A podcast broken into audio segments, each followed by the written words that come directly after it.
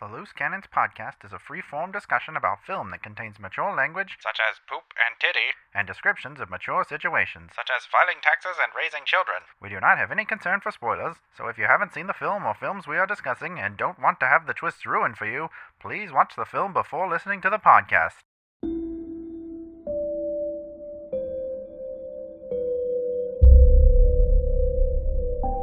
I missed you, baby sweet. It was a day. Hmm? It was a day.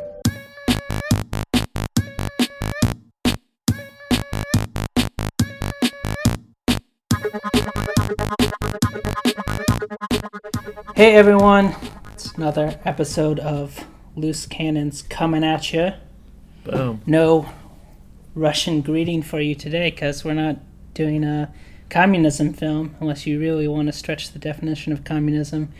Doing our final new release of 2017, Basil's pick, which is uh, Blade Runner 2049, directed by Denis Villeneuve. But before we do that, let's do this little segment we like to call Heralds and Denouncements. Patrick, what do you got for us? Um, I don't have anything to herald or denounce. Oh no, no trumpet sounds. No, Oh, not boop even, ba not sounds. yeah, uh, yeah. I was gonna say, uh, well, that this is this movie is like an anti-communist movie, like like capitalism to the max, super capitalism. uh, I'll go ahead and denounce uh, Blade Runner Blackout 2022, uh, which I watched the day after I watched this. It's a short animated film that's kind of like a, a setup that shows ex- oh, like how the blackout that's discussed in this movie comes about. Uh, it was directed by the guy who did um, Cowboy Bebop, and um, yeah, uh, some of the animation is nice. You know, uh, it looks like anime Blade Runner, but um, the dialogue's real corny and uh, it feels like it could have set up something that's like, you know, almost a full movie within itself because there's a lot of like political goings on in this. So condensing it down to like a 15 minute short uh, really doesn't do it any favors at all. And then, uh, yeah, so like then it tries to do the thing that I almost always dislike in short films where it creates like a whole arc for a character and then that character dies and we're supposed to feel really sad but i was like i don't feel attached to this person yet like i've only seen them talk for like two and a half minutes of screen time. I'm not that not that interested. So uh yeah. Not into that 2022 sorry cowboy bebop guy. I make this an all Blade Runner podcast by heralding the original Blade Runner. nice um, but instead, uh, I'm gonna herald Adam Wingard's "You're Next." Nice. You're, you're next, um, which I watched this week, and I like a lot. And I think I like it even more than the guest, in part for. Um, I remember when we talked about the guest that uh, the turn was more unexpected, I guess, to the other members of this podcast than it was for me. Like the fact that you are sort of like like the guest up until he starts murdering the family members, uh, and then you don't so much. Um, whereas I never was like on board with him, and like I guess the kind of turn in this that um, one of the people in the house just turns out to be like a badass survivalist or something like that came out of like way more out of nowhere for me. And like i think it's in some ways a more interesting turn to be the point like let's put someone who's like so smart and so savvy in a horror movie that at a certain point you're like should i still be rooting for this person? Because like she has such a leg up on the killers at a certain point. You're like they're really the ones who uh, are in danger right. in this situation. Um, in fact, there's this one really, really great shot, in my opinion, where you see her like hop through like a window or whatever, and then one of the killers like is walking up to the window, also like, and he's about to peek his head in, and I'm like, whoa, this is an exact inverse of the situation that we normally see in this type of like house invasion movie, where normally we see it from the you know victim's perspective and we wonder where the killer is and in this case we see it from the killer's perspective and we wonder where the victim is and then she straight up kills that dude like surprises him and kills him and i was like this movie is pretty intense um, so i liked it Yeah, I'm excited to rewatch it. and i especially liked uh, the big long speech from the boyfriend right at the end where he tries to use student loans as uh, possible like reasoning for sociopathy. He needs that money. awesome.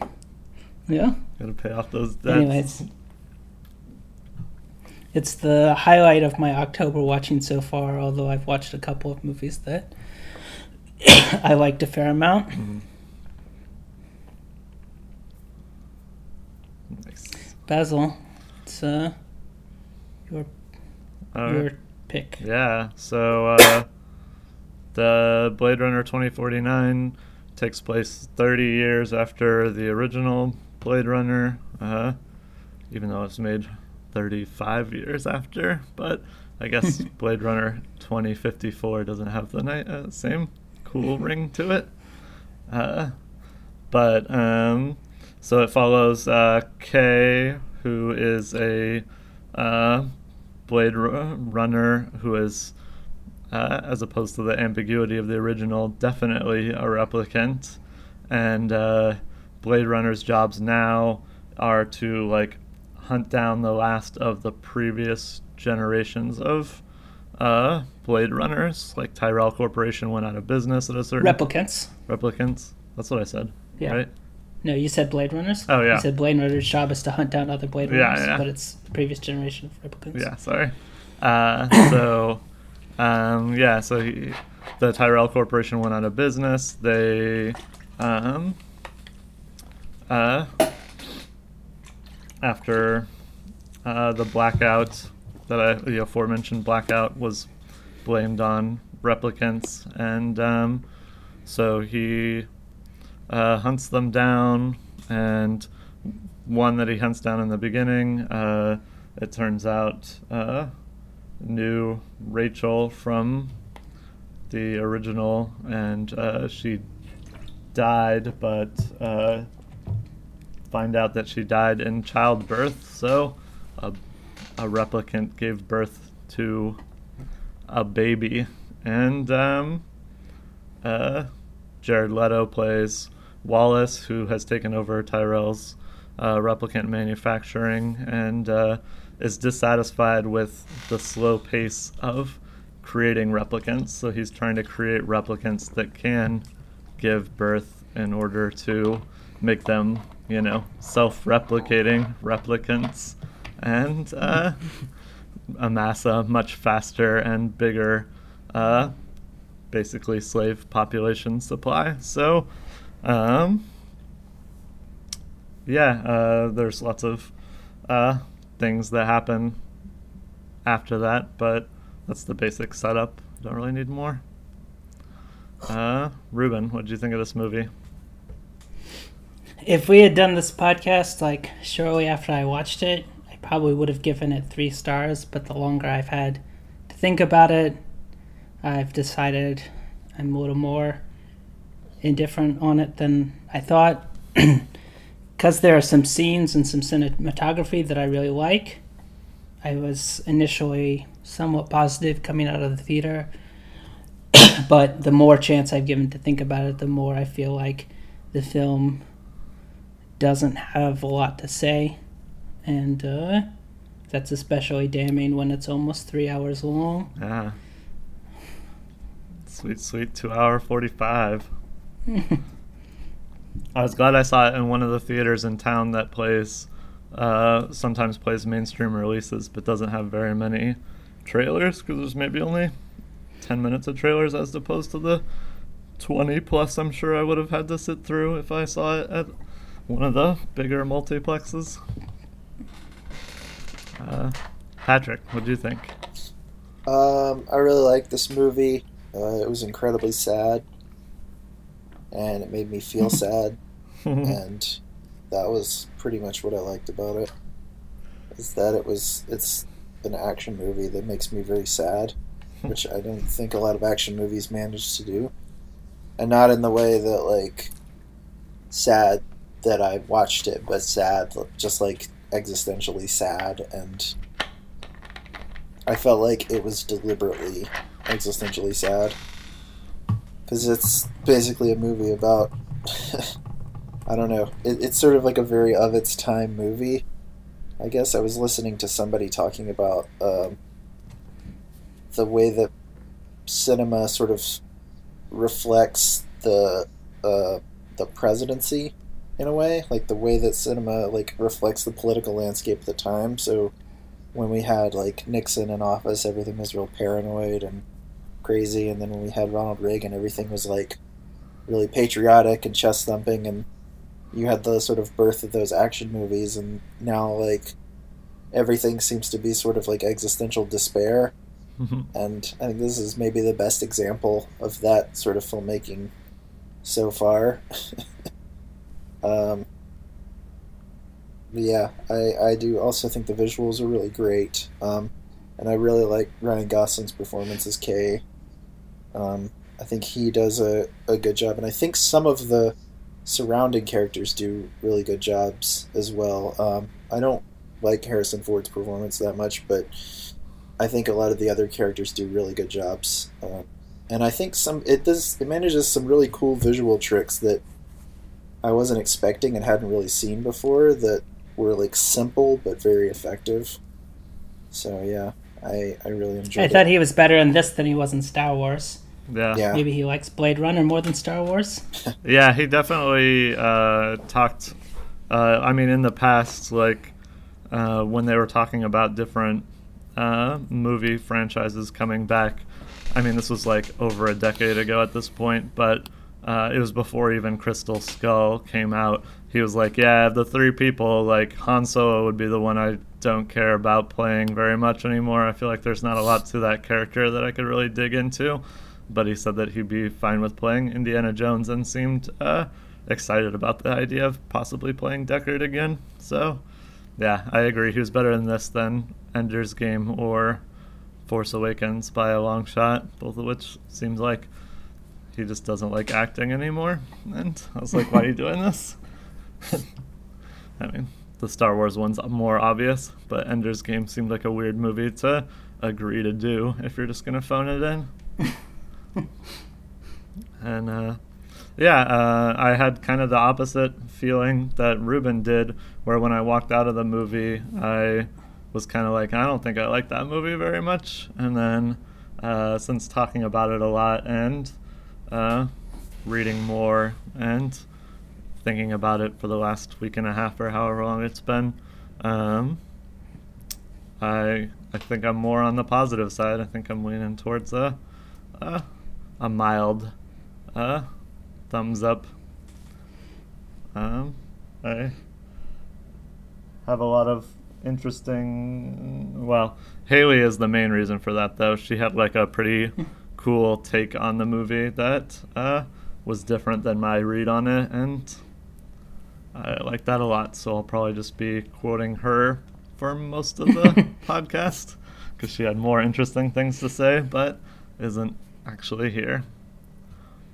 Well, um, the thing that I liked about it, I guess thematically, obviously, like I said, I like the cinematography, is um, I like the idea that the movie is kind of like, at least the central plot is it, at least a little bit about like uh, the guy who seems like the protagonist learning that he's not that special, Right. and I guess becoming sort of a male ally, in a sense that like this is a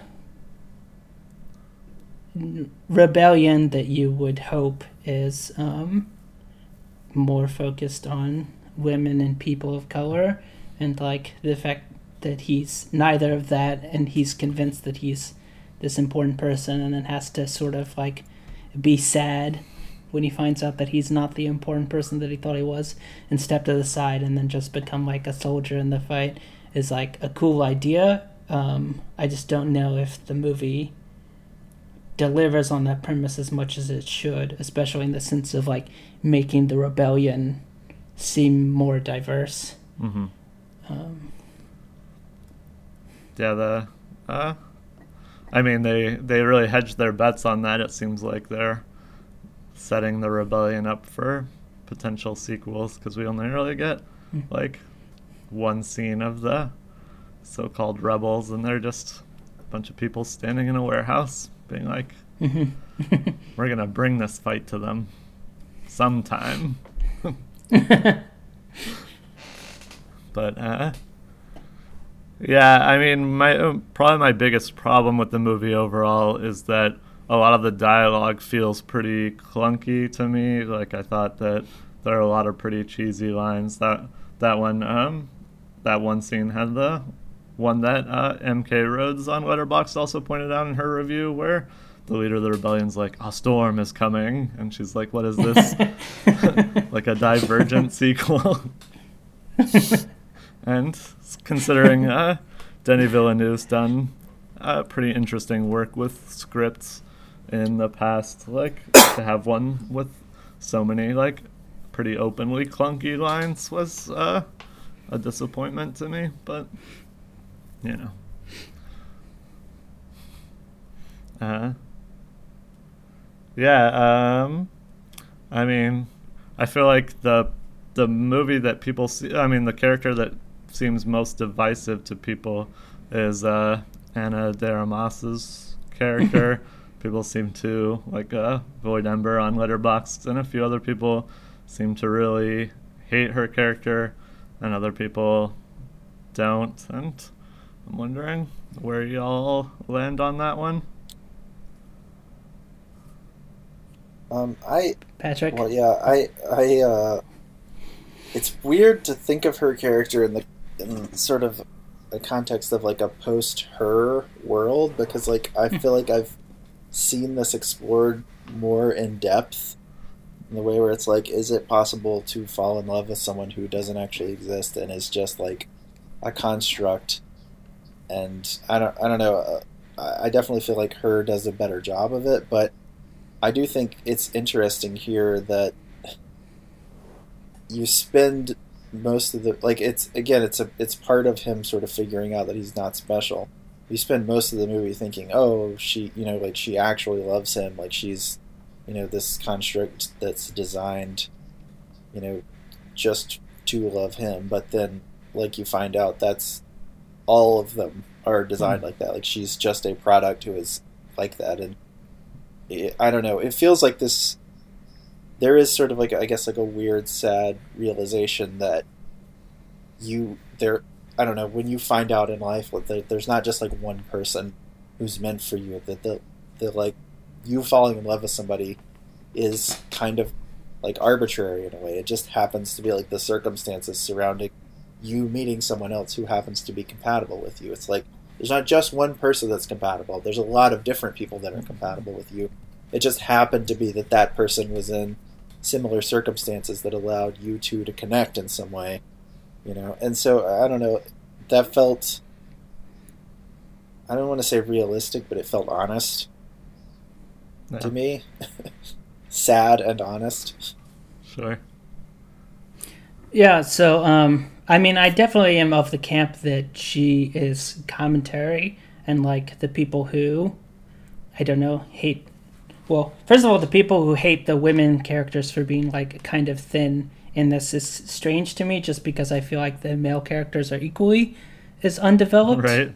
Like I don't feel like that's a problem limited from one character to another. And the fact that the first time she appears in in his like 50s housewife garb and like making like a fake dinner for him in his apartment to me seems pretty clear that the filmmakers are at least aware of the idea that of like gender roles and like filling certain ideas and like what actually uh you know what is love as compared to like what is people playing it love.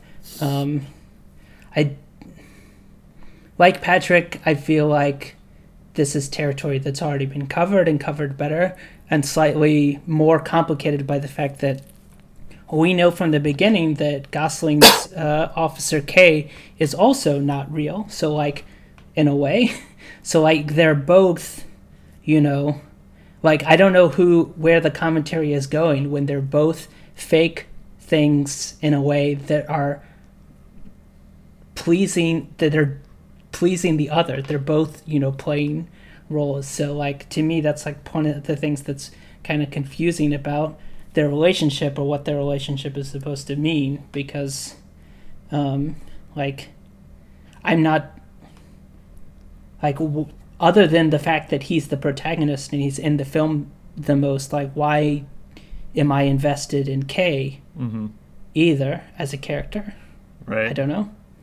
Yeah, I think. Um, I mean, here's going to be one of the parts where I'm just sort of quoting Haley, but for her, that aspect of it was actually the most interesting, where it's like he is an abstraction of humanity, and then for him to fall in love, he has to have an even further abstraction of humanity, where he's not just in love with another replicant, but he's in love with like something that doesn't even have a physical being. It's like a hologram that follows him around. Like, uh, presumably he could like, you know, I don't know actually, but like you know there are like sex bot replicants, and he's like not interested in them. He's interested in like something that has like even less uh physical existence than he does. uh, yeah, and Mackenzie Davis's character even says at one point, "Oh, you don't like real girls." And she she hears the little like tone of his uh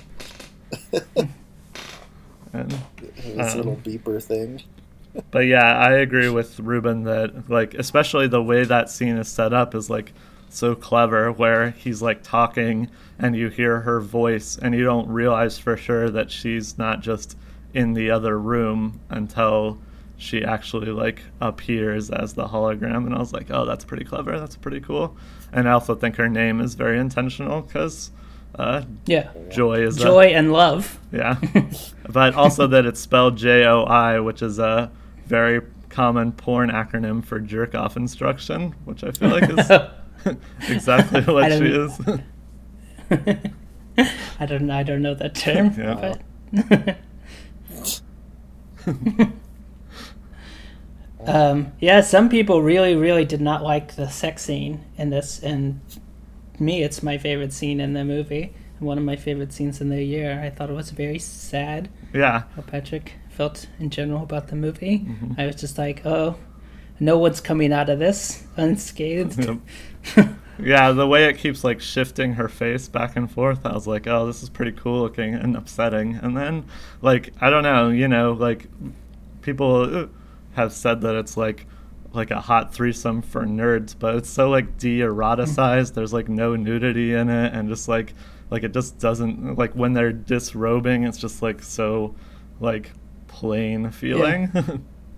And I think the fact that like the way that their faces blend together makes a face that kind of looks like both of them makes me feel kind of sad about like the state of like Hollywood casting. right. Because like you feel like if you were to take another, I don't know, popular male actor and do the same thing with like Ryan Reynolds and Ryan Gosling or something, mm-hmm. that their faces would look so different that the transitionary face wouldn't look like either of them Right.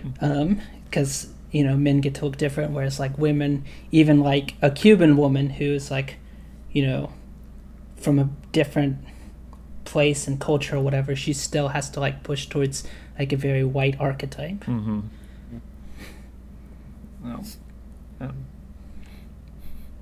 I uh yeah, um yeah, Haley's favorite character is actually Love, which was I thought was a fun fun Yeah, take. I, I I like her character as well, and I was actually like, I don't know, I had, I felt like the movie has a lot of empathy for her as a character because, it, it, you, there, I can't see how you could view that character as just like, just a black hat, basically, just evil all the time. But the fact that you get these little moments where you see her like actually crying about the replicant being born and then murdered immediately by Jared Leto's character, and um, I think there's also a small moment in the scene where they bring uh, the the sort of like clone of Rachel out or whatever, where you, where you see something from her. Although that that may be more toward a malevolent side because I know she's the one who ultimately puts a bullet in that replicant's head.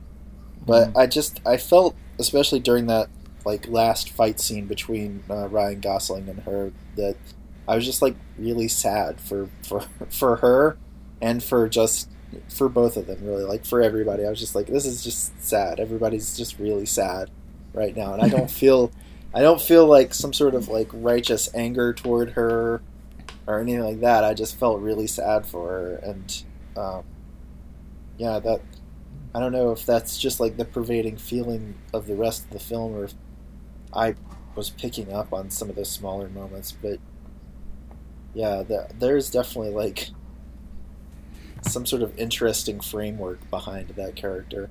hmm She has to work for Jared Leto, a fate I would wish on no one. Yeah. yeah, for real. Um, yeah, again, like people uh, complaining about like the thinness of her character. I a don't totally buy that, and b in comparison to Jared Leto's character, who just spits out a bunch of faux intellectual garbage Right. the entire time he's on screen. Like, is he better than her? I don't think so. She seems to have like a. I mean, people are saying like there's a difference between good writing and good performance, and I'm like, okay, that may be true. Maybe the writing for Leto's character was better, and his performance was worse, and the writing for her character was worse, and her performance was better. But what I'm left with is what is actually on the screen, and what is actually on the screen, the I feel like the women characters are more interesting than the male characters, though I'm not really super invested in any of them. Right. Yeah, I think that uh, uh, what Patrick said, the ending, the way that Villeneuve holds on her, it doesn't feel like a thing to be excited about. Like, ah, yeah, he's Yeah. finally drowning her. I was like, oh, this is uncomfortable. It's definitely more along the lines of some th- things that we've talked about on other podcasts from this month, which is like, yeah, maybe a revolution is necessary when things are really, really bad, but you, the most righteous revolution still involves killing people that like, and you need to feel bad about that, even if they were standing in the way of like real good progress. Right. Yeah, And I feel like that's the minimum you can take away from that final scene. for yeah, sure. and I, I also think that they give the impression that she wields a lot more power than Jared Leto, just in general, b- because anytime you see anything getting done, it's her doing it. Basically, like anytime they need to find out some information, she's going and shaking somebody down. You know, she's going to the uh, the police chief or whatever, and like you know, killing her, getting the information from her. Um, when they need uh, Ryan Gosling to to sort of find the child, as they say. Uh, when he crashes in the like junkyard zone, she's the one who's manning the like drone strikes to kill all of the people who try. That and, was like, really upsetting too. I I was like, oh my god, that that scene right there. I was like, this is uh, like crazy, weird, you know, like commentary on the way that you know uh, warfare has evolved. You know, where she's just like sitting there having her nails done and just being like, just like drone striking people at the same time with the little eyepiece on. And I was like, fuck this, wow. Uh, yeah, I, I I do think it's very intentional that she is the one who is actually like wielding all of the actual power and getting things done, whereas Jared Leto just, you know, I guess sits in a room being blind and fucking spouting nonsense all day. yep. Yeah, uh, the the interesting sort of weird.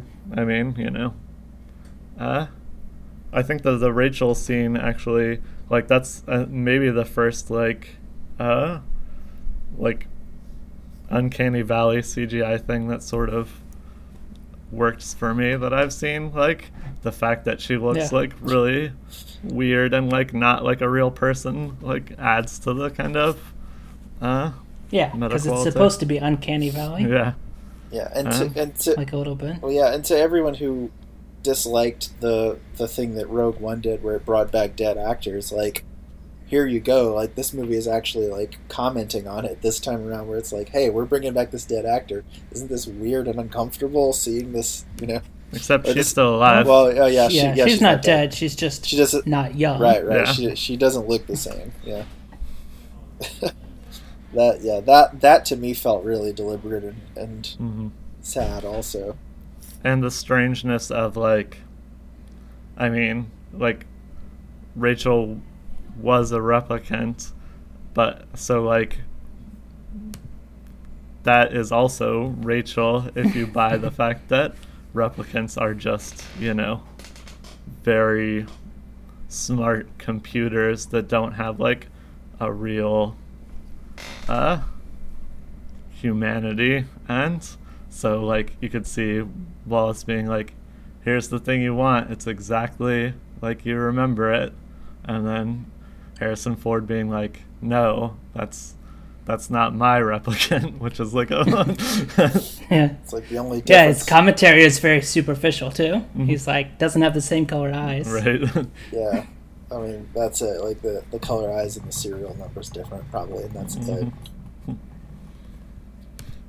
and but I don't even like was he is that true are her eyes green I don't know. Yeah, like I wasn't even sure if that was like an actual thing or if he was just saying that as like a defiance of her. I'd have to look it up, but uh,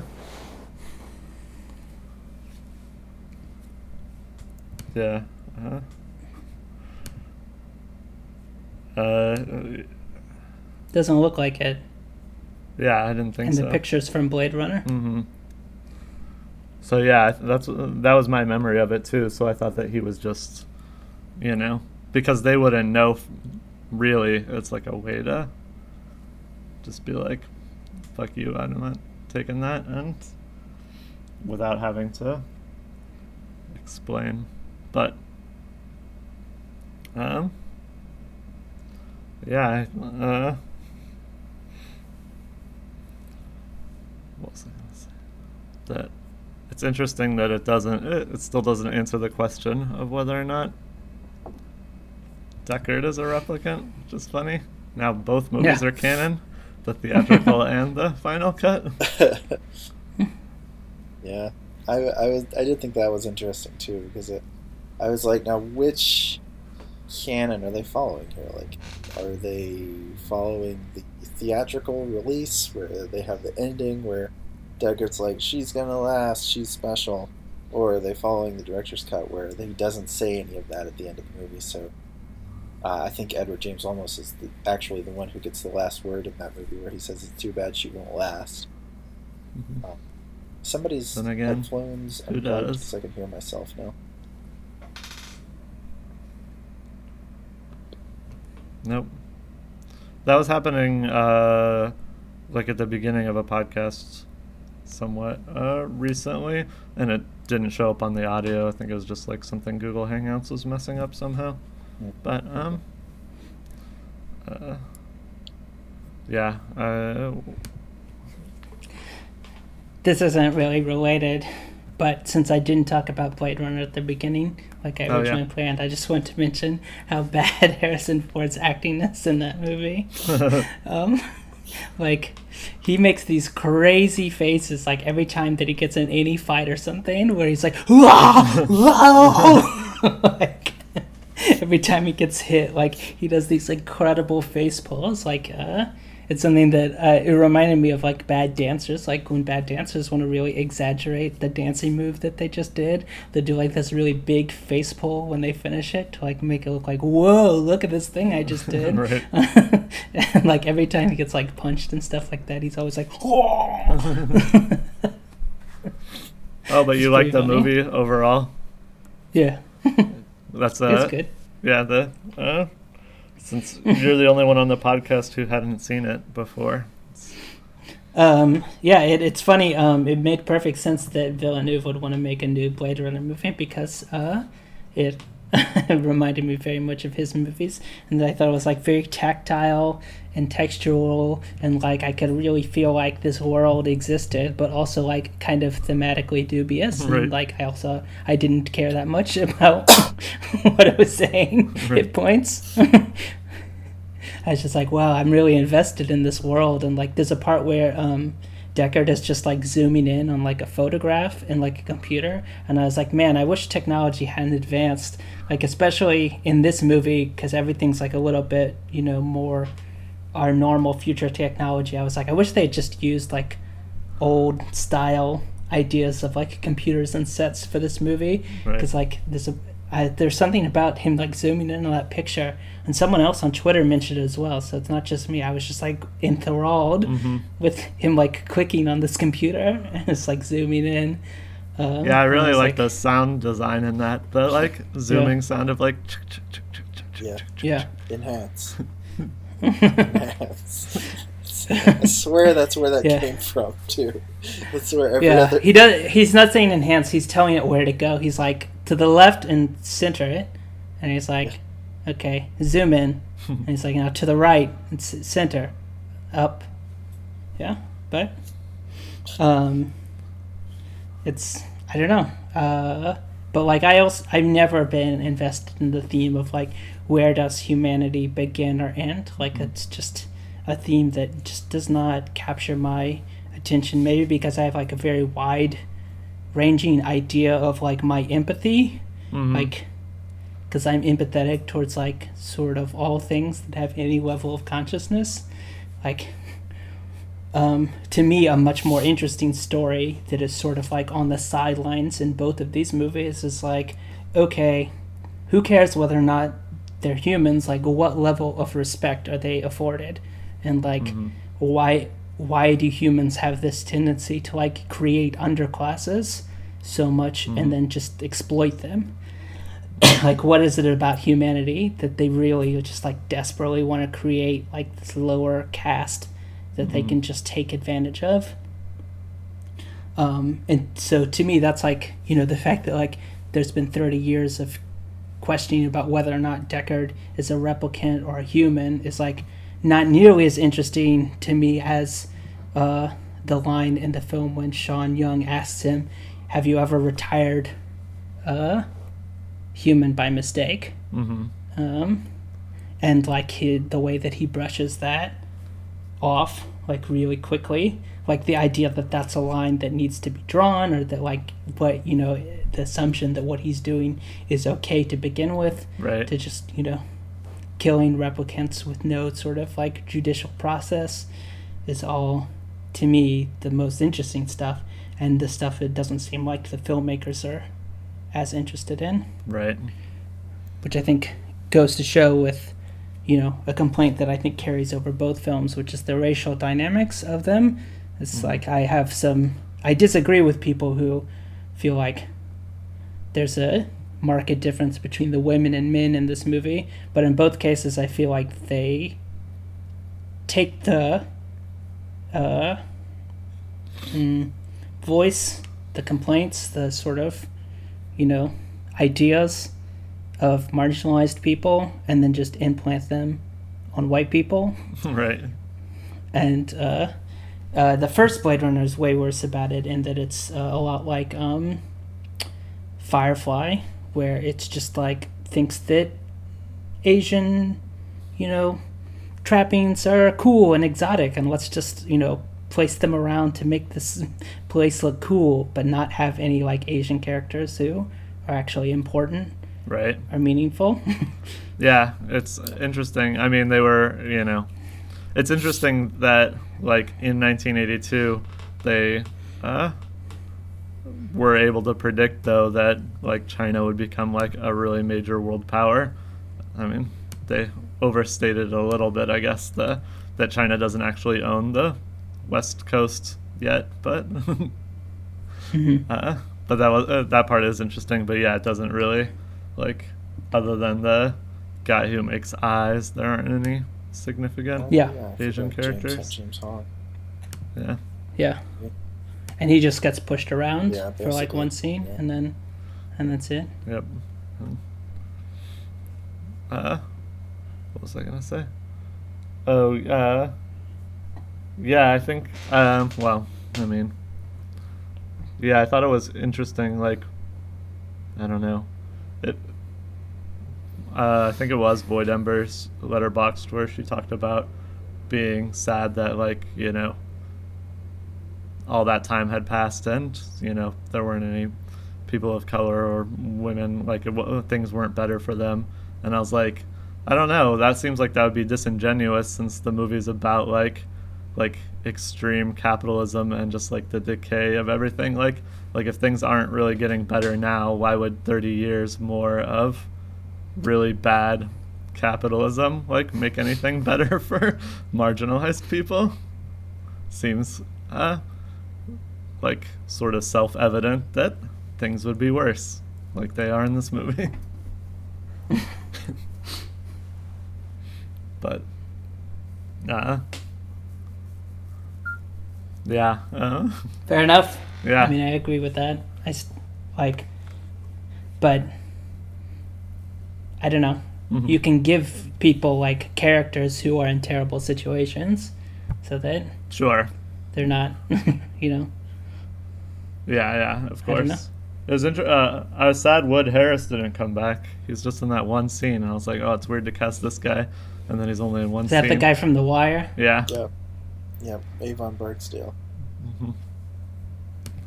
But maybe he had more scenes that they ended up cutting out because I was like, it's weird that he has recognizable yeah, I, I did note him when I, when he showed up, and I was like, "Oh, Wood Harris is in this," and then like, I They did should have made him the hero. completely Yep. forgot that he was in it after that. Yeah, because he's literally just in that one autopsy scene. Uh, but what was I gonna? Uh, I guess Dave Batista's only in one scene too. Yeah. And Jared Leto's only in two, which I was very thankful of. Yeah. yeah. He's. It's not his worst performance that I've seen, but he is just never good. Yeah, I don't understand. I was Anyone's? I was glad that they they used Just him him. as someone you were supposed to be kind of annoyed and horrified by. I was like, that's that's what Jared Leto should be used for. Annoying and horrifying.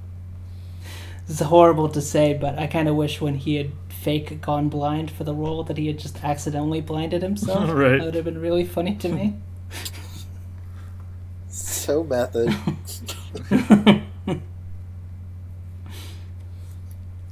doesn't even make sense for I don't know, like that was the same thing. I didn't understand why Ben Affleck did it for Daredevil cuz I was like Daredevil's not blind though. That's the whole point. Like he's blind, but like his other senses are so good it's as if he can see. So like why would why would you be wearing things cuz you don't have super hearing or uh, super anything else like spatial awareness like so if you're then you're just an actual blind person in this scene Yeah. but Severely similar with, uh, career. Leto once he has those like uh Geordi La Forge esque temple things you can see just fine. Um, but yeah. Uh, Haley's on the opposite side of the spectrum in that she also doesn't care that much about the question of humanity but she has less empathy. She's like, good, they should make more replicants. They have all those children just making weird electronic parts. Like, they make more replicants than they want to have to, then they can have that utopian uh, technological communism. and she's being somewhat facetious, but it's funny. Robin Wright's the real hero. She's trying to stop Yeah. the- Yeah. Uh, um, something that I brought up is again not related to this film specifically at all, but like I know people who are like super afraid of like um, what's it called when the moment when AI happens. oh, the singularity. yeah, the singularity. I know people who are afraid of that, and I'm like, you're assuming that robots will act like us, but if AI is actually better at figuring out things than us, then uh, robots are much more likely to treat us like horses or something. They're going to find a place for us in society and make our lives better while making their lives even better. Like we won't have all that free will because we'll be being controlled in a way by robots, but we're not going to be like slaves. They're going to trick us because they're going to be so much more smarter and powerful to like do things that are actually correct. And I'm like, you know, doesn't seem like a good feeling from like the outside, but really you'll be living a better life. when The robots take over. Like, do work, get a treat. They'll just have zebra cakes at the end of it. Ah, gotta put all these things together. Give me that zebra cake. but um, like the idea of assimilation as opposed to annihilation is something that like people don't ever think about with like the singularity and i'm like if they are smarter and more rational than us and not taken in by emotions and can make the correct decisions why would they waste a resource Right. which is what we are An extremely abundant one. yeah. Well, hopefully we'll all live to find out who's right. but, uh, yeah, I wasn't sure if I was supposed to feel sad when Ana de Armas's character died. Like, Kay seemed sad about it, but I didn't feel that sad, and I wasn't sure if that was just an um, an intended emotional moment not landing for me, or whether or not Villeneuve was also using that in a kind of commentary way. Yeah, I I would guess it's commentary just because it's set up so many times that it's going to happen Mhm. that when it ends up being like not a huge moment when it actually does happen, it feels like it has to be commentary. But I don't know if the commentary totally lands, which is probably why.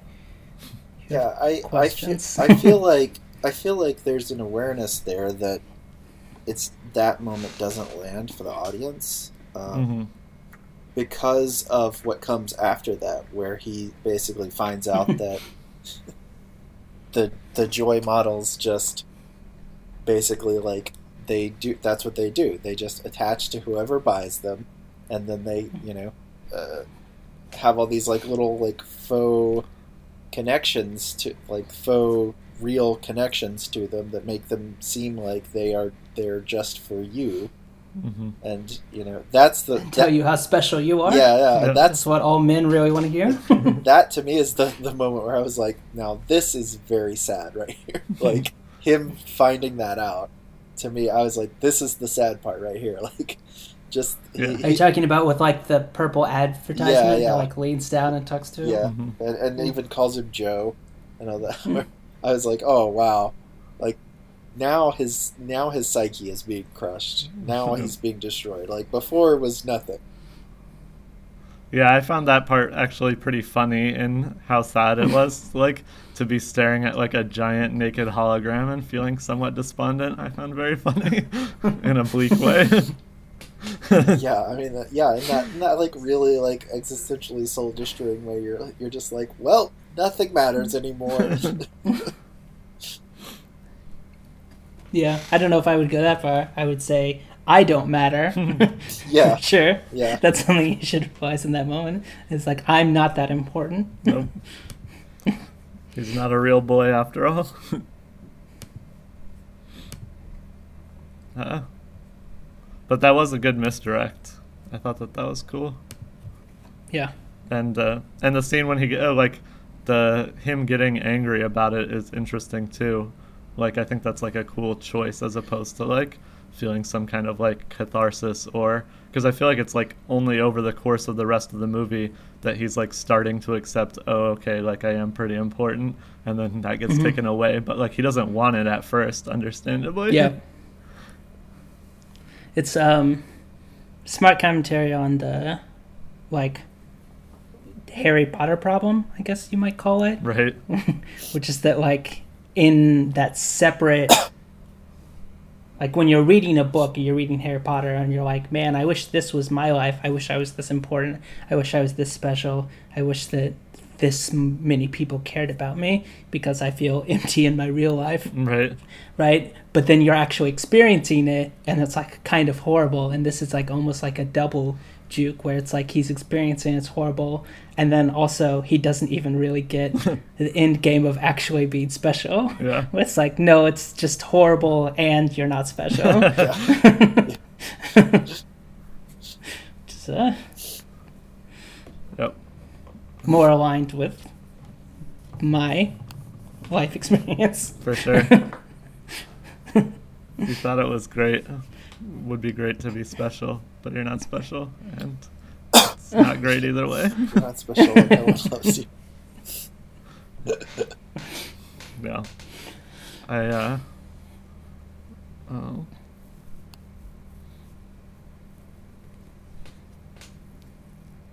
I like the uh sort of weird well uh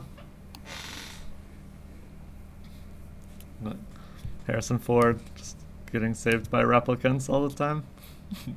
Good mirroring from the first movie and the second one. Although, you know, Kay is not trying to kill him, but uh, both movies end with him almost dying and then being rescued. Um, yeah, I, that would be one of my sort of uh, small complaints about the movie is that like I often don't understand where characters' motivations exactly come from. So like, I'm like, oh, I sort of understand why Harrison Ford, when Kay shows up, just starts shooting, but then I don't super understand why he stops. Mm-hmm. If if I'm buying his initial like character motivation, and there are lots of moments like that where I'm like, what? Like I don't understand Robin Wright Penn's character, or is she just Robin Wright at this point? Right? Yeah, Robin Wright. yeah. Yeah, no more Penn. Um, I don't understand her motivation from the beginning of the film throughout, especially the weird scene where she kind of hits on Kay. I mean, I guess I understand because Ryan Gosling is hot, but um, I don't know. Yeah, uh, I mean, I think that the like I get her motivation earlier on in the movie in the sense that like if she believes that uh for real that like replicants are like a serious danger like if they gain enough like co- uh, cognizance of themselves as like being important that like they could like stage a really huge and disastrous rebellion and that like something like this could be the fire starter which is why she covers it up. But i don't fully understand her change of heart later when kay like fails his test and then she just lets them go anyway except that she likes him i guess Yeah. but Yeah, yeah, that that doesn't make any that doesn't make a lot of sense now that I think about it. But I think I don't know. I I felt like that character gets sidelined pretty pretty thoroughly in the film, so I just never really like. I I kind of thought of her as like this, almost this like arbitrary, just like plot dispenser where Mhm. she's just like, go to this place, Yeah. do this thing, do. Th-. And I was just like, it. I feel like her whole like involvement of the movie feels like just one big studio note, where it's just like we need somebody to like explain where he's going and what he's doing and like all the stuff that's happening and like the the test thing. Like we need people to understand what that is. Uh, there were some things like that where I was just like, oh, they put these like subtitles on the screen or the little like uh, captions of like what's where he is or what's happening, you know, Mhm. all that stuff. It was just like, oh, the studio studio is like, oh, we need people to understand this better. It's just clarification. Um, but yeah, I I felt, uh, I don't know the fact that the fact that they just like kill her character off as opposed to anyone being sort of like, because I don't even feel like you're supposed to be sad about her character dying. Like, it's almost like good. We got this plot dispenser out of the way. Now we can continue on. You know, Right. It's it's like jettisoning this unnecessary thing. Although that is a pretty brutal way to start uh, getting killed. Just have a glass crushed in your hand. Yeah. That that made me cringe. Anything with broken glass, I've cut myself too many times on broken glass. So anytime someone's getting cut with broken glass in a movie, I'm like, Ugh. Yeah. Yeah, I mean, I think basically with what Patrick is saying that um, that's she's the character where I most buy the arguments about how the women characters are treated in this film, Mhm. where I'm just like, what is this person's role, Right. and like, where is her like humanity? right. Um, I do. Th- speaking of good casting and good acting, at least in my opinion, I think that uh, Ryan Gosling's like consistent low grade sociopathy is well placed in this role, Mhm. where he's, you know, not totally human, because that's generally the vibe that I get off of him Right. in every movie. and it's cool, I guess, that people have been, for the most part, leaning into that Mhm. over the past couple years. It's like he was romantic in The Notebook, which I didn't buy whatsoever. but like in Drive and La La Land and this, he's always like, at the very least, like an asshole. right. if not, if not like subhuman in some other way. right.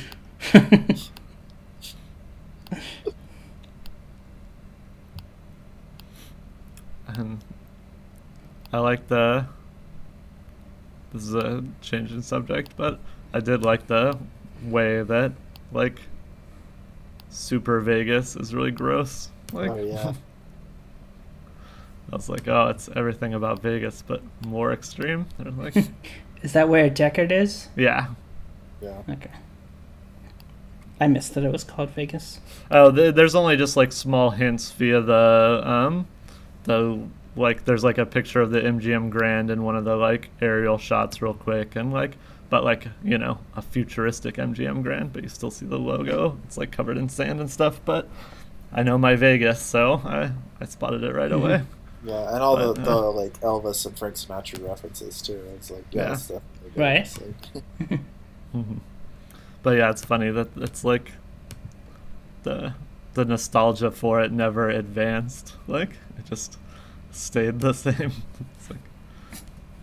That's all my favorite stuff in the film. Like I wish most of the film had just been like holograms and stuff because I, I was like, whoa, I liked it like every single time.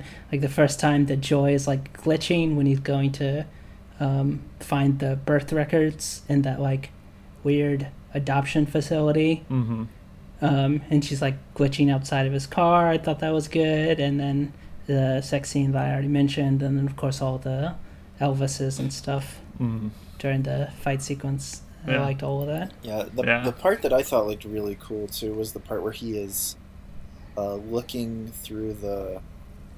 Um, what is that thing? He's just looking into that thing, like trying to find the the records of like where the uh, replicants were born and all of that. And Mhm. she's like moving in and out of the sides of his head like that. I was like, Mm. this is a very like Oh, the Yeah. when he's looking through the DNA strings. Yeah, and yeah. He finds two that are exactly the same. Yeah, and she's like going from one side of his head to the other and like floating in and out of his body. And I was like, how did they shoot that scene? Like, I couldn't figure that out. I was like, did they just shoot it without him there and she's just acting against nothing? Or like, I don't I was like, that would be my best guess. Yeah, but she's doing a really good job if she's not acting against anyone. Because I was like, this is, she looks like she's really like, you know, like studying his face and like talking to him.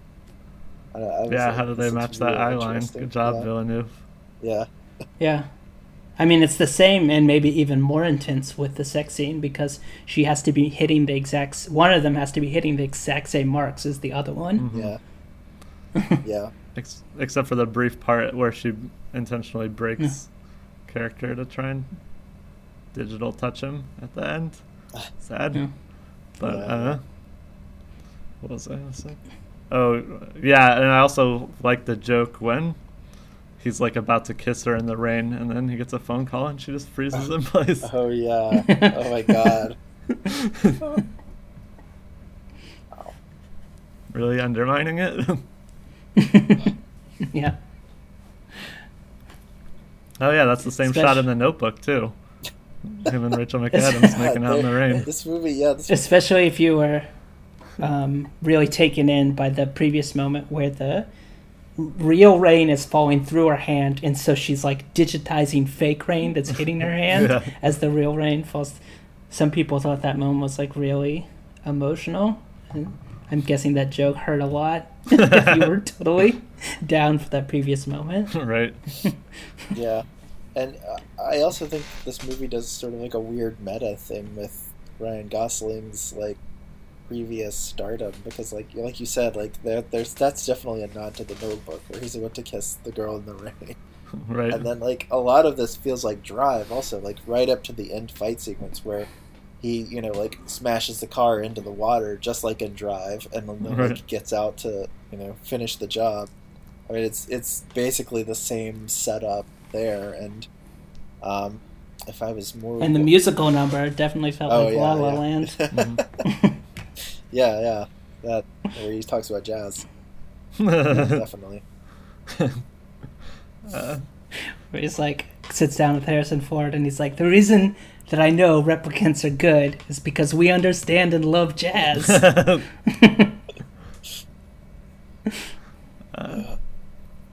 the oh um, the shot when they're like flying over the water looks really cool. To talk about Deakins stuff, it's like an aerial shot, and the water just looks like weird black, but you can still see the waves and the ships flying over it. I was like, oh, that's cool. Deakins, you're a good guy. All that in stuff is like really unnervingly good looking. Mhm. I was like, is this a real place where there's just like waves slowly rising up over concrete that they like shot this at? Or did they just create a set and then like, you know, put no lights on the walls so that it just looks like an infinite void? right? like, Yeah. this is an insane idea. Yeah, Yep. I hope Deakins gets his Oscar finally for this one. He's deserved it for a long time, but Mhm. never Of won. the Villeneuve stuff, I think I prefer Sicario sure. to this, but I prefer this to Arrival. Cinematog- Although I guess that wasn't Deakins. no, yeah, that was uh, someone that you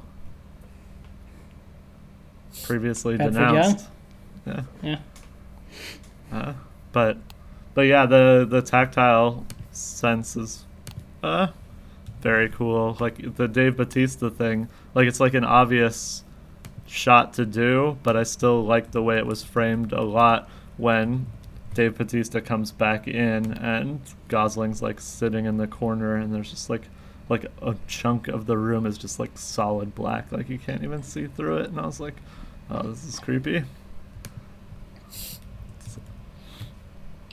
Yeah, and I thought he did a good job too. I, I didn't, I couldn't tell if that was him or not because I was like, looks like Dave Bautista, but he Mhm. doesn't act like Dave Bautista at all, and I was like, Yeah. wow. You mean because he's not making bad puns? Yeah, Yep, 'cause he's and then not- laughing really hard at his own not joke. a- yeah. It's like, wow, he's a very different character than he played in Guardians of the Galaxy. Everyone's favorite. Not mine. Al- Although I don't know. I guess if forced to pick between them, I'm not sure who I would choose. I really don't like any of them. Groot. I would choose Groot. Groot. what about Teen Groot? I mean, I definitely prefer adult Groot to baby Groot, Yeah, but I think I still prefer Groot to any of the rest of them. that makes sense. Yeah. Probably go Groot, Star Lord, and then in a shocking turn of events, um, what's her name? Zoe Saldana. Would now Gamora? Yeah.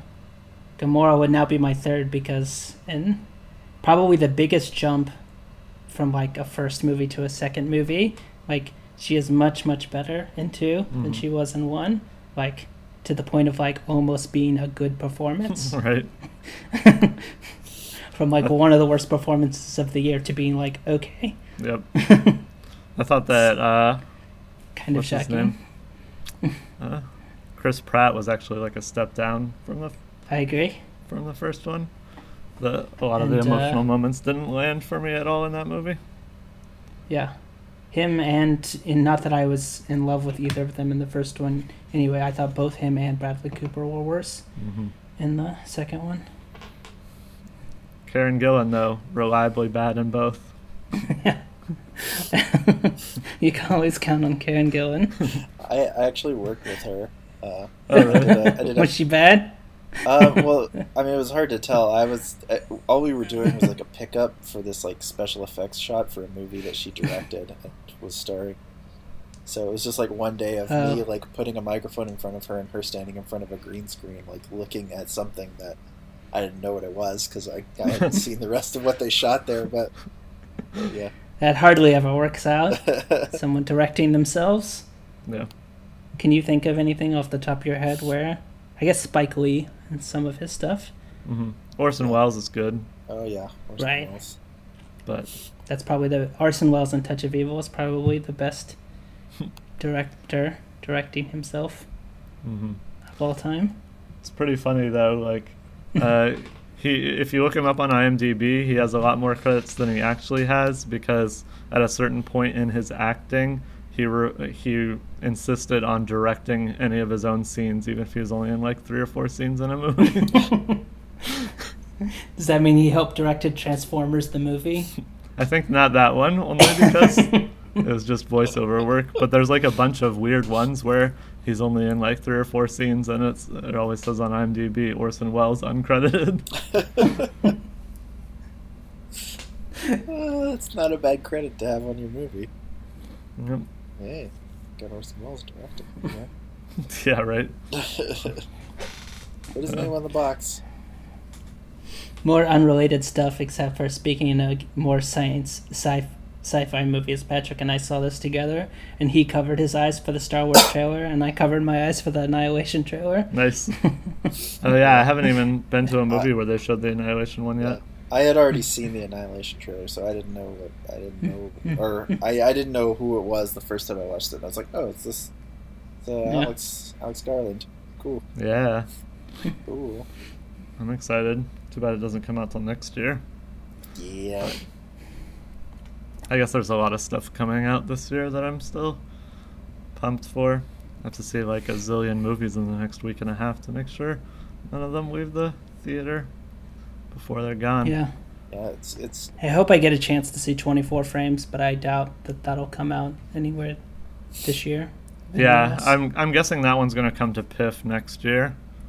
Um, and can't wait to see a bunch of people walk out. I'm excited. Uh, Every time someone walks out, you should yell out, "He's dead!" show some How, respect. how dare you?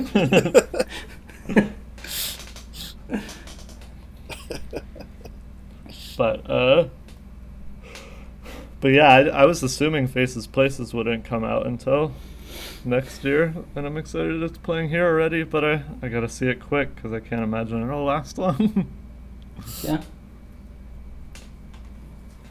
And A same bunch with, of the movies for that October that I told you about are only playing for like four days, like not even a full week. Mhm. It's like Friday through Monday. That's what's happening with Ex Libris. So if I do want to see that, and I still don't know if I do, I have to go tomorrow. Yikes. Busy, busy. It's good. Anyway. I liked it. How much did you like it more than in Jackson Heights? Maybe. Uh, oh yeah. shit. I thought of another good uh, example of someone directing themselves. Uh, Denzel and Fences. Oh, yeah, I never saw that one. It's good. I liked it. Yeah, I remember. Uh, like I had a lot of a lot of chances to see it. It was playing at my theater and stuff, but I, uh, I got scared off by the runtime every time. I was like two and a half hours. I don't know. I don't know if I want to see that many fences. I was um, considering seeing it, but it was one of those ones where I was like, well, if it's really good or really bad, I know Patrick saw it. He'll mention it, Mhm. and then I'll see it later if it's really good. Yeah. It'll be on the list.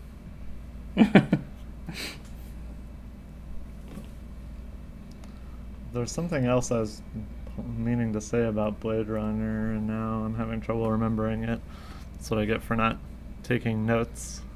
But, uh, I like the acting okay overall mm-hmm. in the movie. I continue to like Ana de Armas fairly well.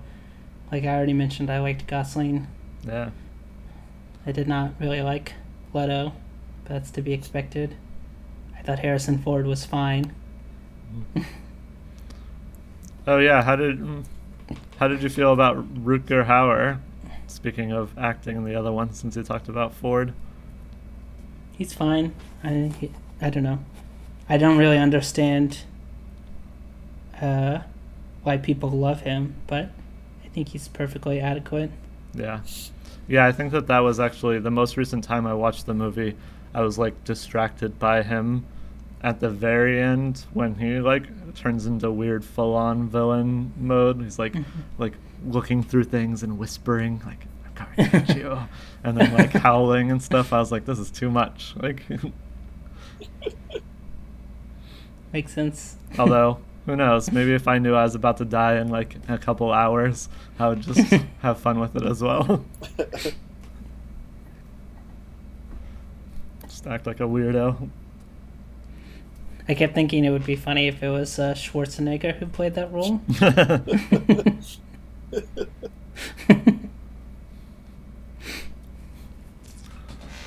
I want more life, fucker.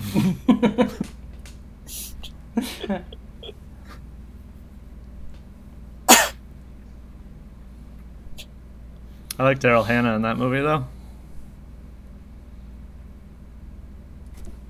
I find her appropriately creepy.